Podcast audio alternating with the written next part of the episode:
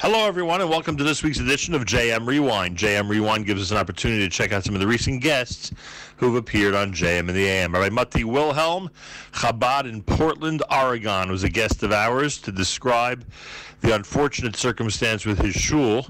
Arson uh, did the shul in, and uh, to discuss what's going on in Portland in general. Rabbi Wilhelm, a recent guest on JM and the AM on JM Rewind on the Nachum Segal Network.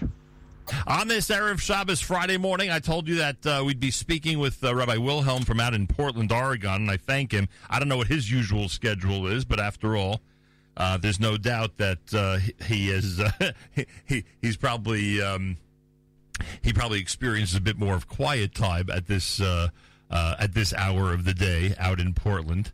Um, but we asked him to check in early with us, and sure enough, he's doing just that. Rabbi Mutti Wilhelm is the rabbi and executive director of the Chabad Center for Jewish Life. You'll find them on Southwest Vermont Street in Portland, Oregon, a city that has really, really been in the news recently.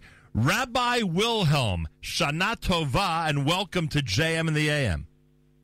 Good morning and Shana Tova. Um, so first of all, give it. We'll talk about the specific episode and why I connected with you. But I'm just trying to get a perspective. You know, here in the peaceful faith based community. I could give you a perspective of how we viewed what was going on during the height of the protests and looting in the New York area and in neighborhoods that surround us. Eh, what's been happening in Portland, it seems to us from all the way over here, uh, from the news reports, has been nonstop over the last three, four months. And I'm wondering if you could give us a perspective from the faith based family value community like the one you lead of the of the bedlam that's going on in Portland, Oregon. Well, good morning, and I think the perspective really comes from Pirkei Avos, which is have a mispalo b'shloim. Uh, we need to pray for a stability of government, for a safe environment, for a place that you know law and order uh, is reigns, and there isn't chaos and I think that that's what we daven for. That's what Klal Yisrael has been instructed daven for for thousands of years. And indeed, when there's such chaos, it's not a good thing for us. That's an understatement. I don't think it's good for anybody. Uh, do you have any faith? Do people like yourself and other community leaders have any faith that the local government can at some point get a handle on what's going on?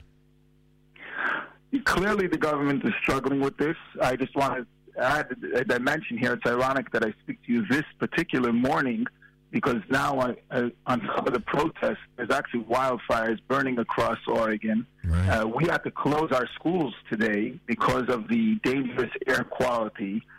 So the chaos is just adding to chaos. People of our community are displaced, uh, had to evacuate their homes. People from other communities lost their homes.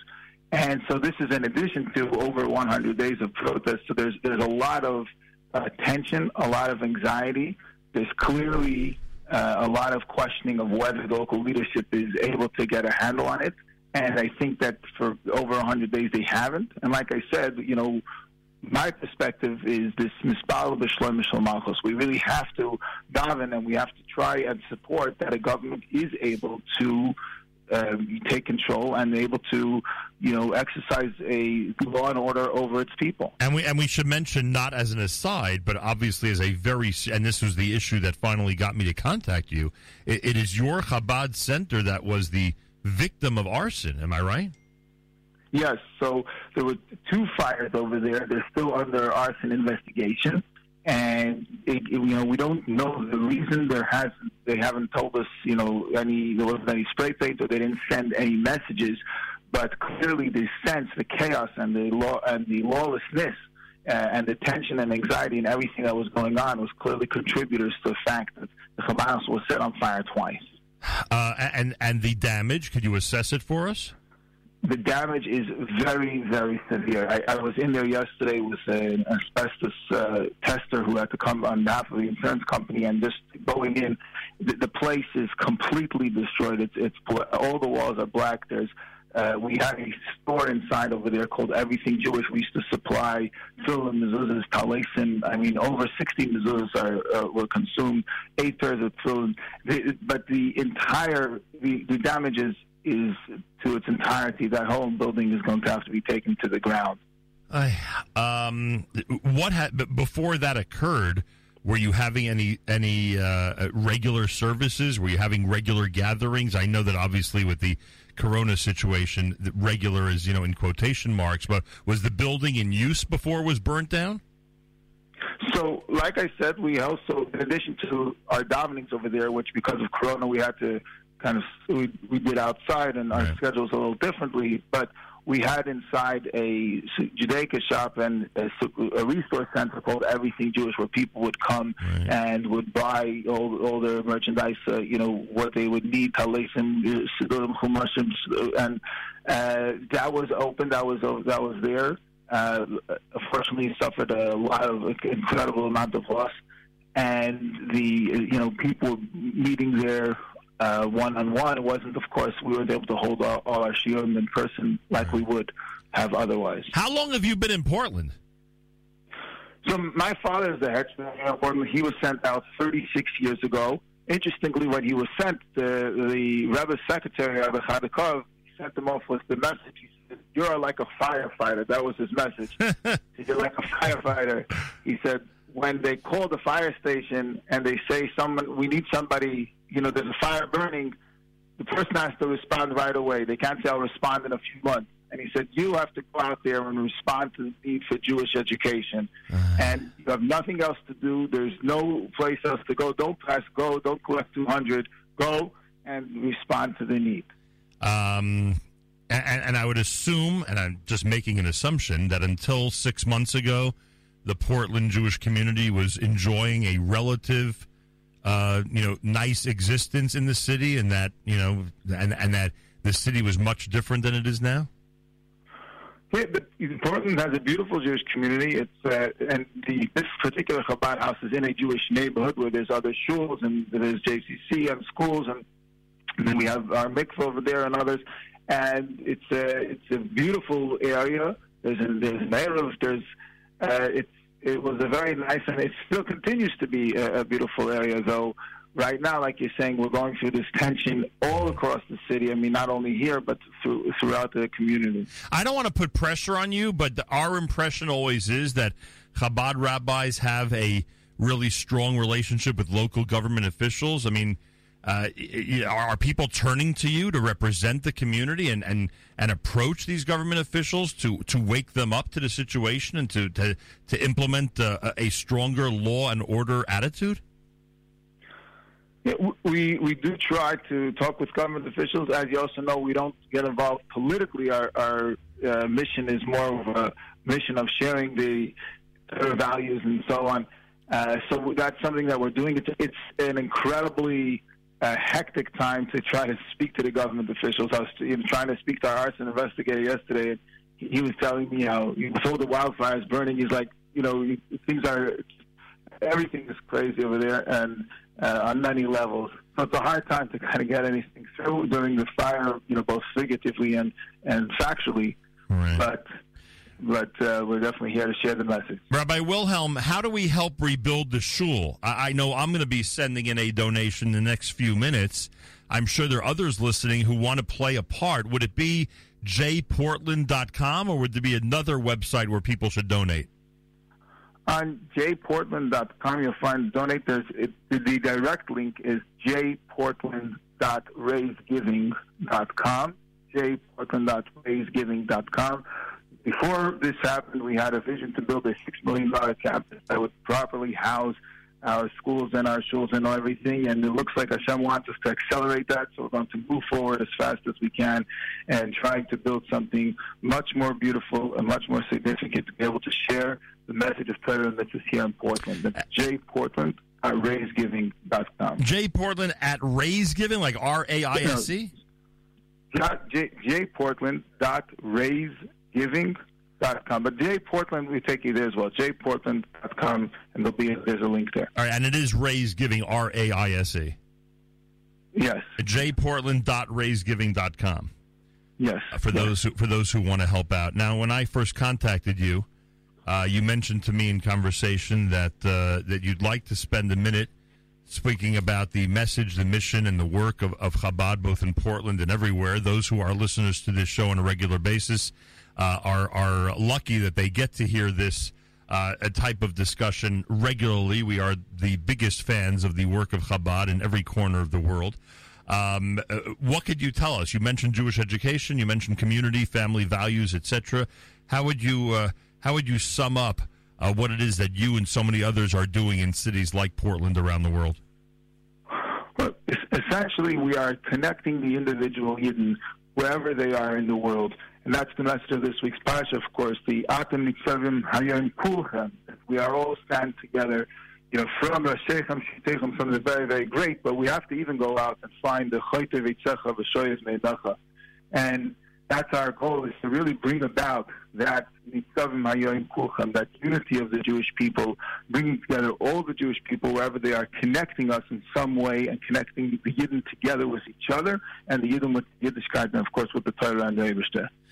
And you're doing an amazing job at it. And I'm sure a lot of people in Portland are the beneficiaries of your work and your family's work. Cause, because we, we, we should mention, am I right, that uh, in all these cities around the world, it's in fact the Chabad families that are reaching out and having such an effect on so many others uh, in their local communities.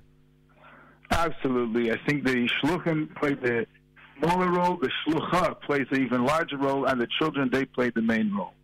Oh, really? You would say the children play the main role? That's pretty cool. Absolutely. People see kids, children growing up in in a way that the child observes Yiddishkeit and the child has a chayas and Torah mitzvahs. That's the most effective aspect of the shluchas. Uh, well, I've just donated to the cause, and I hope it helps out a little bit. And, and there are people around the world who are tuned in and want to help out. It's J, letter J, folks, letter J, Portland dot raisegiving.org, dot com rather, dot com.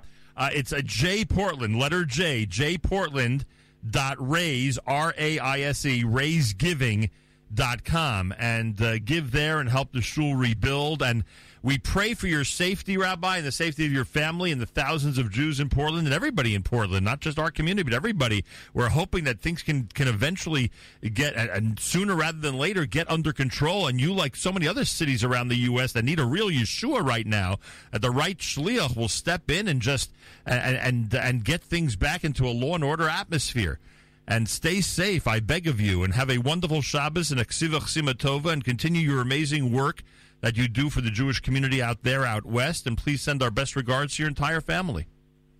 Thank you. Good, uh, good Rabbi Wilhelm, Chabad in Portland, support the cause and help him rebuild. Literally, arsonists destroyed his shul.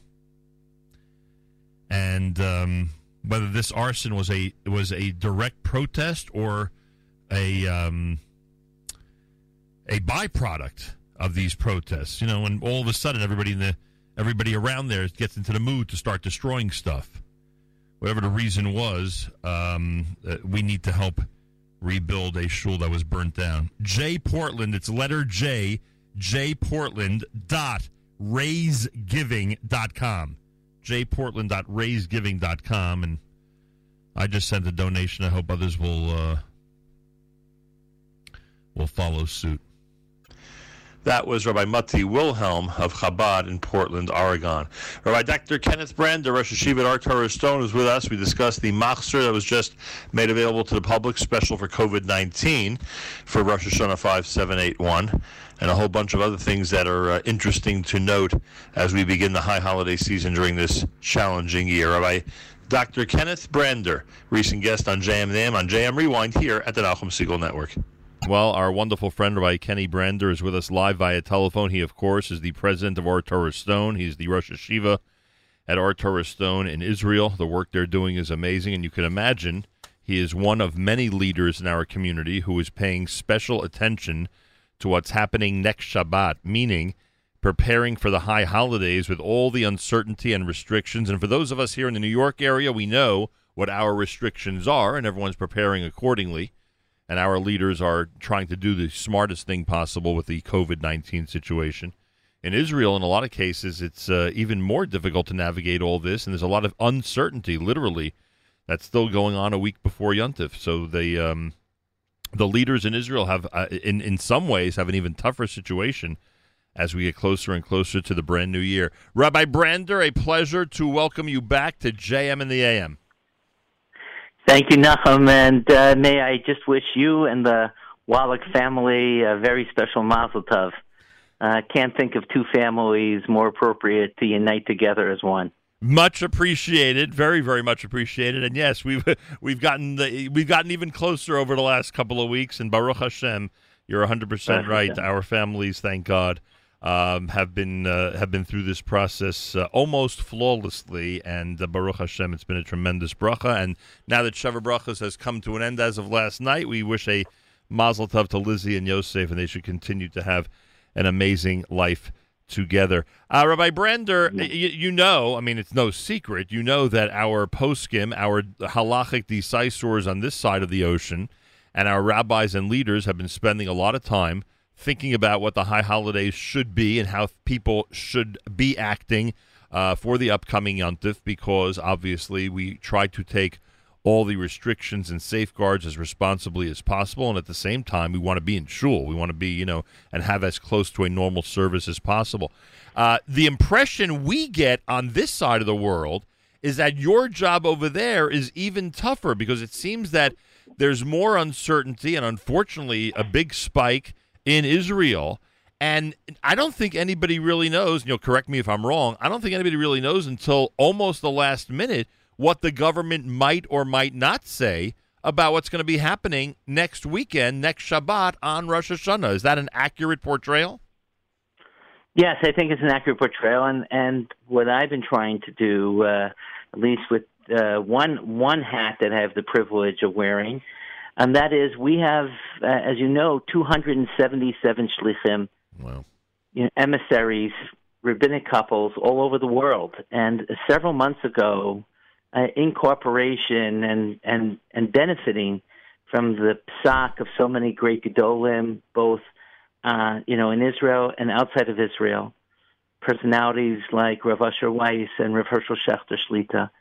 Um, we put together a few months ago protocols uh, both what I would call experiential and programmatic protocols for Rosh Hashanah, Yom Kippur, and Sukkot for all our 277 shlichim, as well as halachic protocols, from how to blow the shofar to the fact, well, if you can only have a halachic service for two and a half hours, what are the priorities? If you can only have a halachic service for an hour and a half, if you only have one chazan, and because you can only have a certain amount of people uh, in the location together, both inside or outside, and the Chazan needs to lead five services in Rosh Hashanah. How early can he start? Uh, what parts can he repeat? And uh, all different permutations. Wow. And uh, we put together the materials months ago, and then last week we released a Machzor, which is a condensed Machzor based again on poskim as well as what the army what what our students in the army need to do when they are also on the front lines, which we have 550 as you and I speak right now. Um, and we put together uh, a Machzor like that, which has gone, you know, we haven't published it or anything like that because it's, please God, only for this year. We put it online, and Rabbanim all over the world um, are are thinking about how to use it. We we've heard from schools all over the world that they're they they are going to use it, um, and it's our way of both helping the communities that we feel we have a responsibility for, particularly the 277 of our students in Beren and Straus Amiel programs, as well as all Jews that might want to look to us for, for some leadership. Um, and I know that uh, I just got an email from a shul in Riverdale saying that they're using it. Wow! And I know multiple shuls and you know around the world in Australia and South Africa, in Europe, in the United States, in Yerushalayim, that have decided to use this. It's not a one size fits all. People want to use it, they can go onto our site ots.org.il, ots.org.il, and, and download it regarding what's going on, particularly in Israel, listen, the numbers have have spiked. Thank God. The plus is that I think people are starting to take this seriously again. Wow. Um, you know, we have a child in high school, um, um, and he, he, there was one kid that had corona. Then it was two or three, and therefore the whole class is now learn, learning on Zoom, but all of the children are in their own rooms in quarantine until they all get their tests back. You know, their their corona tests, but that's north of 80 kids. Right, and you're and, um, and you're describing and youngsters who live in Israel. You also have a responsibility yeah. to a lot of people from abroad. Yeah, thank God the the kids abroad are uh, thank God they're all corona free. At least the ones in Midreshet Lindenbaum, thank God, are all corona free. They've been in what's called capsules, and that's true for all the schools. All the schools. One of the modern miracles was that, and it's thanks to a lot of special people, that all of the schools, from the most ultra religious Zionist to the most ultra Haredi, they all worked together uh, on how to create protocols and to represent all of the foreign students coming in to the government. So whatever, wherever you are on the spectrum, whether you sing Hatikva three times during davening or would never allow such words to walk into your Beit Midrash, um, everyone worked together on this. It's mamish a, a messianic moment. And and those of, um, and those of us who wonder about it, whether across the board all groups are, are adhering to the rules, the reality in Israel is that everyone's really being supervised in those type of settings pretty heavily. Correct? Uh, you know, listen, I, I haven't. There's there's thousands of kids in this. I haven't checked everyone, but right. I can tell you that in our schools, you know, the police have come multiple times to right. check, and I assume we're no different than everybody else. Right. Uh, Understood.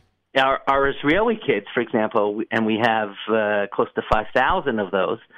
The thank God in most of the schools we've been corona free, but the Israeli women in one of the Midreshet Lindenbaum schools, we have three Midreshet Lindenbaum schools, the rule is that the, the Israelis can be in what's called capsules in groups of 50. We actually uh, were stricter than the government. We put them in groups of only 25. Mm-hmm. And in a few different capsules last week, a few kids weren't feeling well. I mean, they're all doing fine, but they weren't feeling well, so we made them all get we made them get corona tests. Two or three of the uh, young women felt uh, not well, the Israelis, and we sent 150 of those students, the whole the whole Israeli school system of that of that of that particular branch, the Jerusalem branch, we sent them all home, and we just continued uh, to teach online. They have full classes from eight o'clock in the morning till eight nine o'clock at night on Zoom because first of all we don't want them to lose Rosh Hashanah, right. and second of all we didn't want because we're new at this and. Mm-hmm We've gotten tremendous compliments from uh, Misrad HaBriyut, from the health ministry, for being uh, way more aggressive than they requ- require. But I think everybody is pretty much taking this a little bit more seriously, and please God, uh, will uh, the numbers will start to go down. Rabbi Dr. Kenny Branders with us, Ohr Torah Stone president and Rosh Hashiva, speaking to us from Ohr Torah Stone in Israel. All right, there are a couple. Mean, we'll get to Shofar in the Park and some of the other initiatives specifically for this Rosh Hashanah. But I, let me let me ask you this. I mean, I'm sure others are curious who are listening, not just me. When you say abridged machzor, could you give me a good example from the abridged machzor of what was in fact abridged? Like, could you give us an example of what was done or eliminated or suggested that would give us an idea of the direction you went with in terms of the abridged machzor? So, for example, Rabbi Soloveitchik never uh, really said many piyutim in the Musaf he only had one. So we kept in the one that he always said, plus one more, Unasana Tokef. What was the, what was the, other, what, was the one he always said? Um, Ochez Biyad HaMishpat. That's wow. the one he always said. Interesting. Uh, you know, the V'chol Ma'minim one. Right. Uh, V'chol Ma'minim. So, you know, based on also the fact that Reb Schachter wrote that you could take out those other piyutim. Right. So we took out we took out those other piyutim. We kept in Unasana Tokef, not because there's a halachic requirement. Uh, but unasana tokef is unasana tokef. Right. Um, but we put unasana tokef and that piyut of ochez biyad mishpat in a, a shaded color because it's not halachically required that one do it. So right. depending on where you are, you decide whether you want to do it or not. Uh, there aren't there aren't long mishaberachs for the people who get aliyahs. It's like mishaberach you know, it's the it's it's the mishaberach that you say on Simchas Torah. Wow. Uh, you know, because mishaberach can take 15, 20 minutes. That's for sure. Um, So instead of Misha taking 15, 20 minutes, this Misha says, you know, Misha Baruch Yivarech et avot Yivarech et banim. Right. Call it a day. And God knows who we're talking about here. We don't need to make this longer. In certain places, in certain communities, they won't be able to say a complete repetition of both the Shachris, the Shachris and Musaf Amida, because they can't have such a long service. Right. So we we we show them how halachically it is permitted to have a in b'shasat chak when there's a serious serious issue of too much um, issues of people being coro- uh, you know people having corona and it being hot outside. Like there's some communities that's you, you it's 74 degrees by you. But you know it's going to be. In the it, 90s it, it you was. 100 degrees last Shabbos in in Yerushalayim. It's the mid 90s So- right now where you are, right? Yeah, right. Yeah, but the my point is, and Yerushalayim is cooler than other areas. Right. Um, so you know, it's so we did so we did things of that nature. Um, so you cut out you cut out piyutim, you cut out forty five minutes of davening. So piyutim, but there's a difference between cu- cutting out piyutim, which we don't want to cut out because it represents the taste, the tapestry, the color, The uniqueness, of- the of- uniqueness of the high holidays. uniqueness. Right, but there are pieces of the Chagim that you must say the the whole the whole daven the whole real Shemona Esrei, for lack of a better term, the the guts of the Shemona Esrei that we didn't that we didn't take. Avinu Malkeinu doesn't need to be said as a community; it can be said at home after davening. Right. The David Hashem Ori can be said after davening Right. you know so those pieces we put in when i'm you know in a shaded thing depending on what your time constraints are based on the medical and halachic guidance that you have been given um, so things of that nature the intros to Tia Shofar. Tia Shofar is critical. It's the it's the heart. It's the it's the obligation of the day. But Lamnat saying may not be. Of Right. Seven times Right. is not a uh, requirement of the day. It's it's mentioned in Masechet Sofrim that it should be said on Rosh Hashanah. It doesn't say seven times, Right. um, and it's a beautiful and important prayer. But if it needs to be not said, because we're concerned about the most important thing, v'chai b'hem, we have to live by the commandments. So, please God, next year, because of things of this nature, we will have uh, all congregants having the capacity to say it fully because they're healthy, because we were concerned about their health, which is the most important uh, guiding principle that halacha reminds us of. You know, it's funny because obviously in Jewish history, things like this have happened before. In fact, again, some of the people you mentioned in this conversation who you're leaning on for advice, you know, have studied what happened 100 years ago, 200 years ago during other epidemics and how great, Right. great Torah giants paskind. And obviously, Right. obviously, people are, uh, those in those, the people in those positions obviously have some concern about the attitude that some people might have when you start eliminating things in tefillah. But frankly, Rabbi Brander, I believe the way our community works communally, I believe we will enthusiastically reinsert those pieces in future years. And I don't think there's a real fear that we're making these changes permanently, as some Right. people have suggested. I think we will enthusiastically, just like those of us who've had the privilege of running back to shul have run back and have come early and stayed late. I think we as a community will enthusiastically reintroduce everything back into our service. I, I think that's Nachum. I think that's a correct and important point. I just want to make it clear: it's not that we sent this machzor, this machzor, over to Gedolei Torah for their approval. We called from many different sources, Right. including some of the people they mentioned. Right. But at the foot, at, at, as a footer of each line of the machzor, it says halachically condensed machzor for this Rosh Hashanah only Right. uh, for 5781 Right. only, Tafshin Pei Aleph. And Right. also, that's why we wouldn't print it. There were, there were newspapers in Israel that wanted to print this Machzor, and we said, no, we don't want, we don't want that. Right. We want to give people a link if they want to use it, but all of a sudden, you know, next year where somebody says, you know, hey, listen, you know, I I just want to, you know, a shortcut. That's Right. not the goal of this. The goal of this is to save lives. Let me That's the uh, only goal. let me give the address one more time. It's a wonderful service for the community uh, brought to you by Torah Stone. It's ots.org.il slash machzor, M-A-C-H-Z-O-R, ots.org.il slash machzor. Check it out. You'll be glad you did. Now, you mentioned Tekiah Shofar. Obviously, we're concerned about it this year.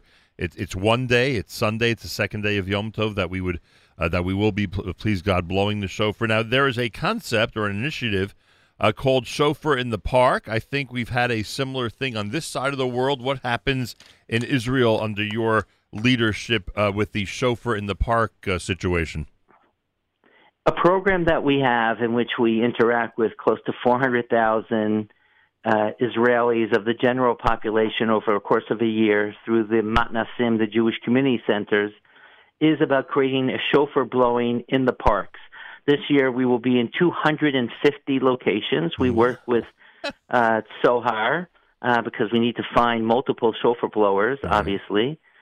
Uh, and we we expect, uh, especially this year, the normally we hit we, there are around forty thousand people that come to the parks for shofar blowing. We're going to have multiple shofar blowings throughout in the park because we can only have a certain amount in each uh, set of uh, shofar blasts because of the hanchayot, the protocols uh, from the uh, Ministry of Health. Right. But we want it to be a spiritual happening with songs and blessings for the children. We want there to be, there will be many who will be afraid to go to synagogues, and therefore the Shofar of a Park experience is not just to fulfill the biblical mandate of blowing the shofar, it's really to create a spiritual happening with songs, blessings, and it's a Jewish happening, so there'll be candy for the children. Um, you know, for all the, you know, for the population. The population is searching for this. And we're going to do that also for, for Yom Kippur.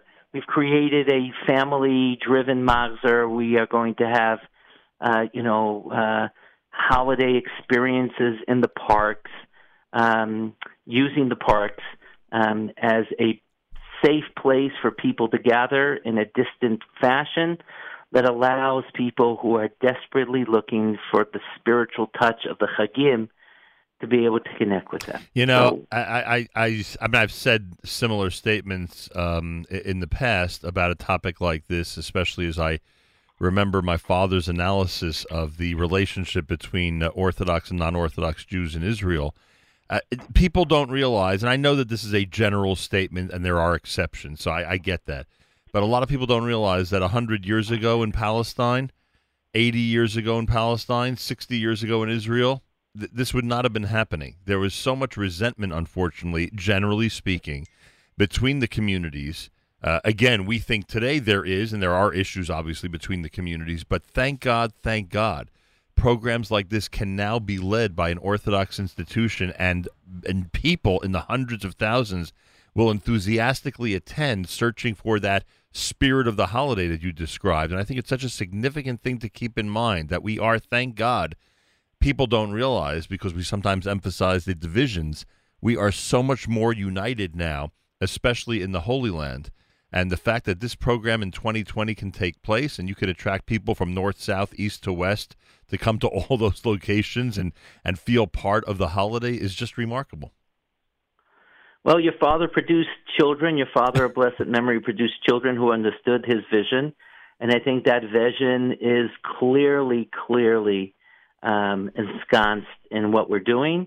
It's done without what we call kfiyah, without type of missionizing or hadata or right. some type of um, you know, Nachum, I've become a-lingual. My Hebrew isn't perfect, and I'm losing my English. So I've, I'm now in an a-lingual state in my Aliyah for two are, years. Are you, think, so, but the you, bottom line is, are you thinking in Hebrew or are you thinking in English still? I'm thinking in Hebrew. I'm thinking in Hebrew. Oh, so wow. I have to, you know, I use these words, and I say, "Oh, what does it mean in English?" I'm speaking to Nachum. You know, it's not any form of missionizing or anything else like that. The goal is not to make them orthodox, but it's to give them an opening because I think you're right, Nachum. You know, you have Kabbalat Shabbat services. You can have them whether it's in uh, First Station, Tachana Rishonah in Jerusalem, or on the pier in Tel Aviv, and you can have like hundreds of people come and simply and simply want to connect. You can have a Tanakh study group, uh, 929 or other places, where people just want want to learn. Yeah. Um, there are bate midrashot that are opening up for secular, for lack of a better term, or Jews who are not formally uh, engaged with all the practices. Um, but there there is an interest now, and we have to figure out a way to um, feed that interest without uh, coming off um, in a missionizing fashion. And that's the difference between outreach in Israel and outreach in America because outreach in Israel has the background that you mentioned, and therefore you have to be sensitive to that. Right. Whereas outreach in America never had that background, and therefore you can be even perhaps even a little bit more overtly. Uh, I don't want to say aggressive, know. but uh, but we yeah, get right. we- whatever. a, a little. Everyone could fill in their own word. Um, I have so much to speak to you on this topic. I will save it till we please God are face to face in the Holy Land that we get an opportunity to do All this. right. I, I don't know when that's going to happen, right, Brent? I hope in five seven eight one we really are reunited on the air in Israel. I hope. I Uh, or, or you know, Nachum, we've had a, you know, since the last time I've uh, had the privilege of being in your studios, we've had a, a grandson in Israel and a granddaughter in America, and I Oh. haven't hugged the granddaughter in America yet. So Oh. when I can come, Oh. I'm going to be coming to uh, Connecticut. yes, Um, that'll be your first so, stop. We'll, uh, we'll we'll- be we'll be your second stop. That'll be your you'll first be your second stop.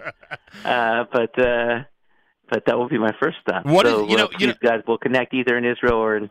You know, before before we end this conversation, and I know you have to go, but l- just give me a minute on on what you're thinking as you hear this news of how many Jews in North America are now applying to move to Israel. It, it must be. I mean, I'm sure there's a, a a little bit of disbelief. You know, all of us didn't realize that that there would be this type of explosion in the interest in Aliyah. But how do you feel? How do you feel now? You know, a year or two after you made the move and knowing what you know how North American Jews think. You know, you know what we're in, ensconced in and, and how our lives are. What do you think as you hear about these record numbers? You know, I'm I'm. Um, it really depends on the moment. So, think if you ask me this at a different time, I might give a different answer. But I'm actually somewhere in between. On the one hand, listen, I grew up in a, in North America. Um, I'm not I'm not the type of person who believes in missionizing people to make aliyah. I'm not going to say, you know, you should come. Because we'll leave the. I do say sometimes to my siblings, we'll leave the light on for you. you know, when there's an issue. But Right. the bottom line is, I think I think we have to make sure that there's a rich uh, Jewish experience in North America, and obviously the center of the Jewish world is Medinat Yisrael. Yeah. So any family that wants to come to Israel should come, should understand that it's not a walk in the park, but the, the long term benefits for your children are, are amazing. Um, but also, I'm so privileged to have friends like you and others who are truly leaders of the Jewish community, formal and experiential leaders, and they make a major difference. And they should be um, their their portion in the world to come is, in my opinion, uh, despite the Gemara Ketubot and others, because there are other Gemaras, Right. I think their their their place in the world to come is guaranteed also.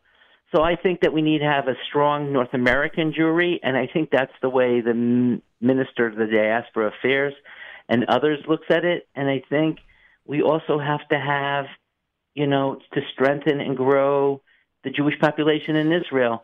Growing the Jewish population in the north and the Golan and the Galil solves a lot of dem- demographic issues.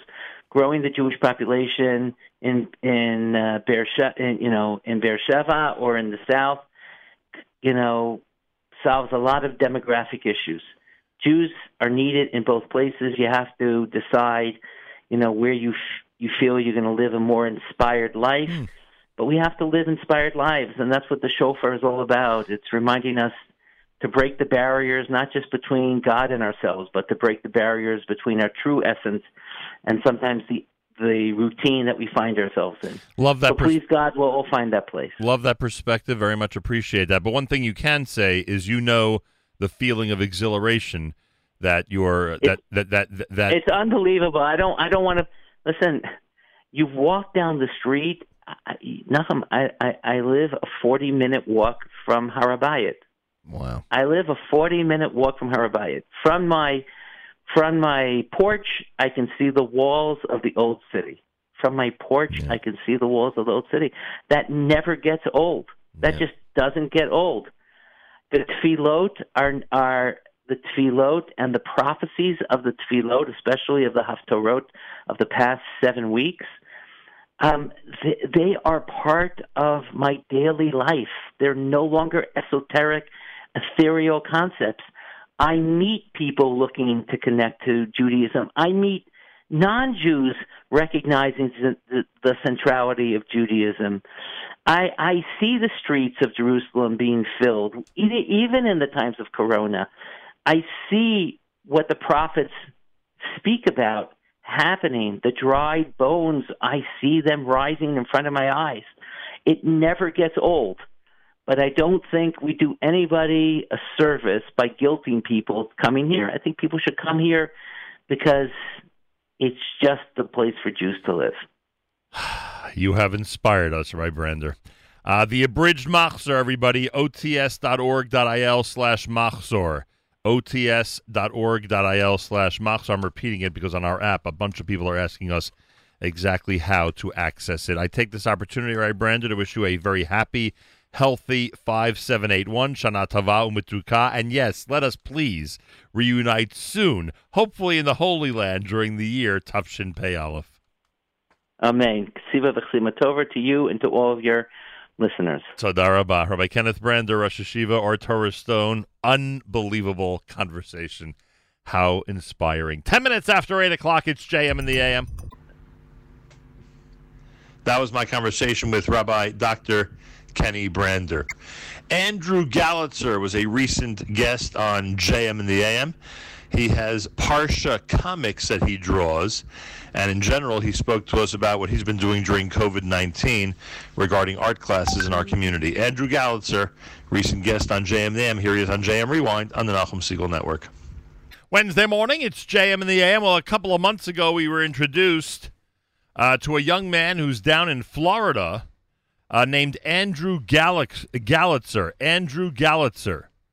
Uh, he is listed as an artist and graphic designer. Uh, when we were uh, first introduced to him, he was described as a 19 year old artist who makes weekly Parsha comics that are distributed, distributed to synagogues around America and around the world. Um, eventually, it says here, with the hopes of publishing a comic book. He also teaches drawing classes over Zoom over the last five months for shuls, camps, schools, and more. He offers a weekly Jewish themed art class for people to join. And he's with us live via telephone. Andrew Gallitzer, welcome to JM in the AM. Hi, thank you so much for having me. A pleasure. When did you? And by the way, we've seen your work because we went to your website. Uh, the logos that you created and some of the things you've done with the Parsha are really, really cool. Uh, when did you first realize that you had a unique talent when it came to drawing cartoons and I guess drawing in general? Great question. A lot of people always ask me, like, how did you start out? And uh, I've just always loved drawing, like from whatever it was, like always in school. And uh, I just really loved comics, especially because just with a few simple lines, uh, as I say in my classes, and just a few, like, just an eyes and some eyebrows, you can have so much emotion in just a simple drawing. Uh, as for the Parsha comics, it's actually a really funny story. Um, in fifth or sixth grade, my rabbi, um, he said I could only draw during class if it related to what we were learning. Nice. And I was like, okay, I mean, I want to draw during class, and we're learning the Parsha every Friday. So I started making weekly Parsha comics in sixth grade, just hand drawing them. And from there, I continued to do it every single year, improving my style, improving the jokes as uh, I matured. and uh, I actually got to meet with uh, Dry Bones, Oh, uh, the wow. creator of Dry Bones Comics. And he showed me how to use Photoshop to make professional comics. So now I make comics professionally uh, using Photoshop, just as all the uh, comic artists do. That's Kirschen, So right? yeah, yeah, Jakob Kirschen. Now, I, I, I'm just curious. Was this a cold call where you just said, you know, I'm a young guy and I'd love to learn from you? How did that work? I was actually in Israel, and uh, through some connections, uh, he he met with me and showed me how he does it. It was a really incredible experience, and I went from hand drawing my comics and coloring it in with a colored pencil to hand drawing the comics and scanning it into my computer, and then coloring it in. And now I actually do it all using like a kind of like an Apple Pencil uh, to do it all hand drawn uh, using a computer. You know, uh, at the same time. You know, it's funny because when I first saw your work, I'm a big, big Dry Bones fan, as most people my age who were, you know, always involved in the Jewish community are. And and you know, one, you know, those of us who don't know how to draw look at his drawings and say, "Wow, pretty simple." And when I saw yours, it reminded me of his work. So I guess you're sort of in the same category in terms of the way you graphically portray something. Would that be accurate? Yeah, you can definitely say that. I mean, as I say, a lot of times there are a ton of different artistic styles, and anyone can draw, even in the simplest style.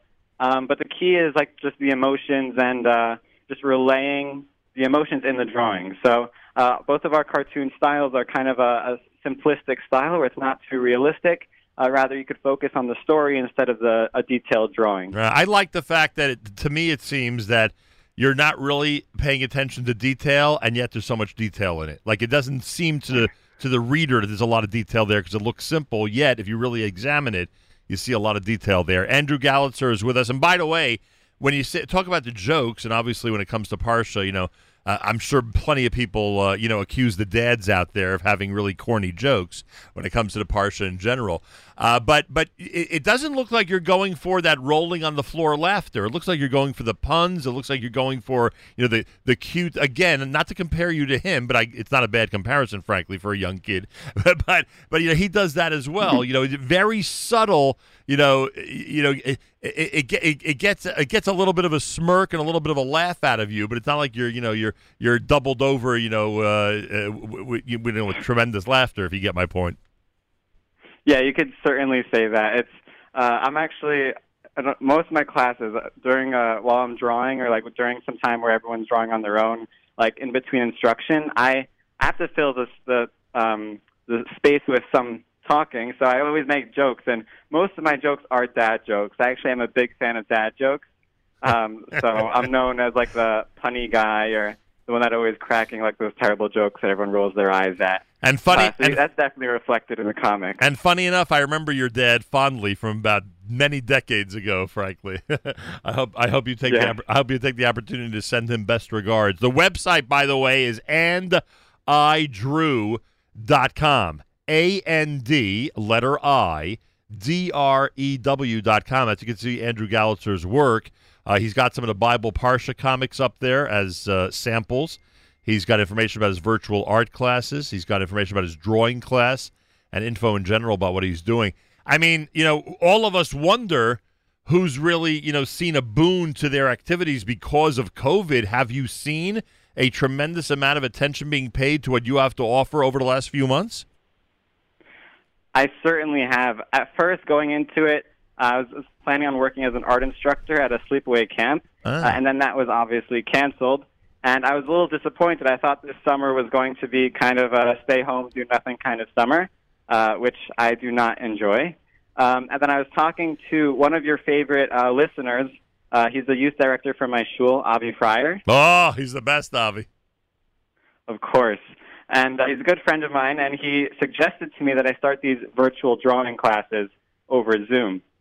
And uh, I was like, okay, I'll, I'll give it a try. I'll do it for my shul. And I did it for uh, Yom Ha'atzmaut. And I was shocked that uh, somehow other shuls from across the New York area and across the U.S., including uh, California, uh, also requested drawing classes from me for mm. Yom Ha'atzmaut. And on that one day, my first day giving drawing classes, I taught over, I think, 200 kids from across America how to draw the Kotel, and I was completely overwhelmed. Unbelievable. Uh, by the very cool. Yeah, and then I was even more like shocked. Uh, I continued to do drawing classes over the summer, including for summer camps and private classes and shuls and schools, etc. And then for Tisha B'av, I figured as a thank you, I would do a free Tisha B'av drawing class for um, like all my students and extend it to anyone that wanted to join expecting to get around 200 people. And then I was completely shocked to see that 1,300 people signed up for the class. Wow. And on Tisha I taught so many people over Zoom how to draw the Beit HaMikdash and made it even to like a little bit of a Dvar Torah for the kids. Uh, and then I posted it to YouTube, of course. So now uh, everyone can see it. And uh, I was so just excited by that. And um, I, I'm continuing to do, like you said, uh, the drawing classes for people across the world. Um, teaching English in some cases. I did one for Panama, where uh, the kids spoke Spanish and they're learning English in school, and uh, they just listened to me speak English as I did the drawing class, and through that, they actually learned some English uh, just from listening to it and trying to understand it while drawing. Amazing. Uh, so it's really been an, an incredible experience. Amazing. I love your mission. Really cool. By the way, it says here that that you actually have comics that explain Gemara Kama called Bava Comics.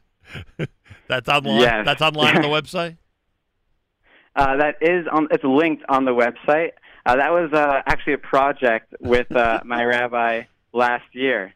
Uh, for in the Bava Kama, as you know, they have cases and different cases of uh, accidental, um, purposeful, and different damages.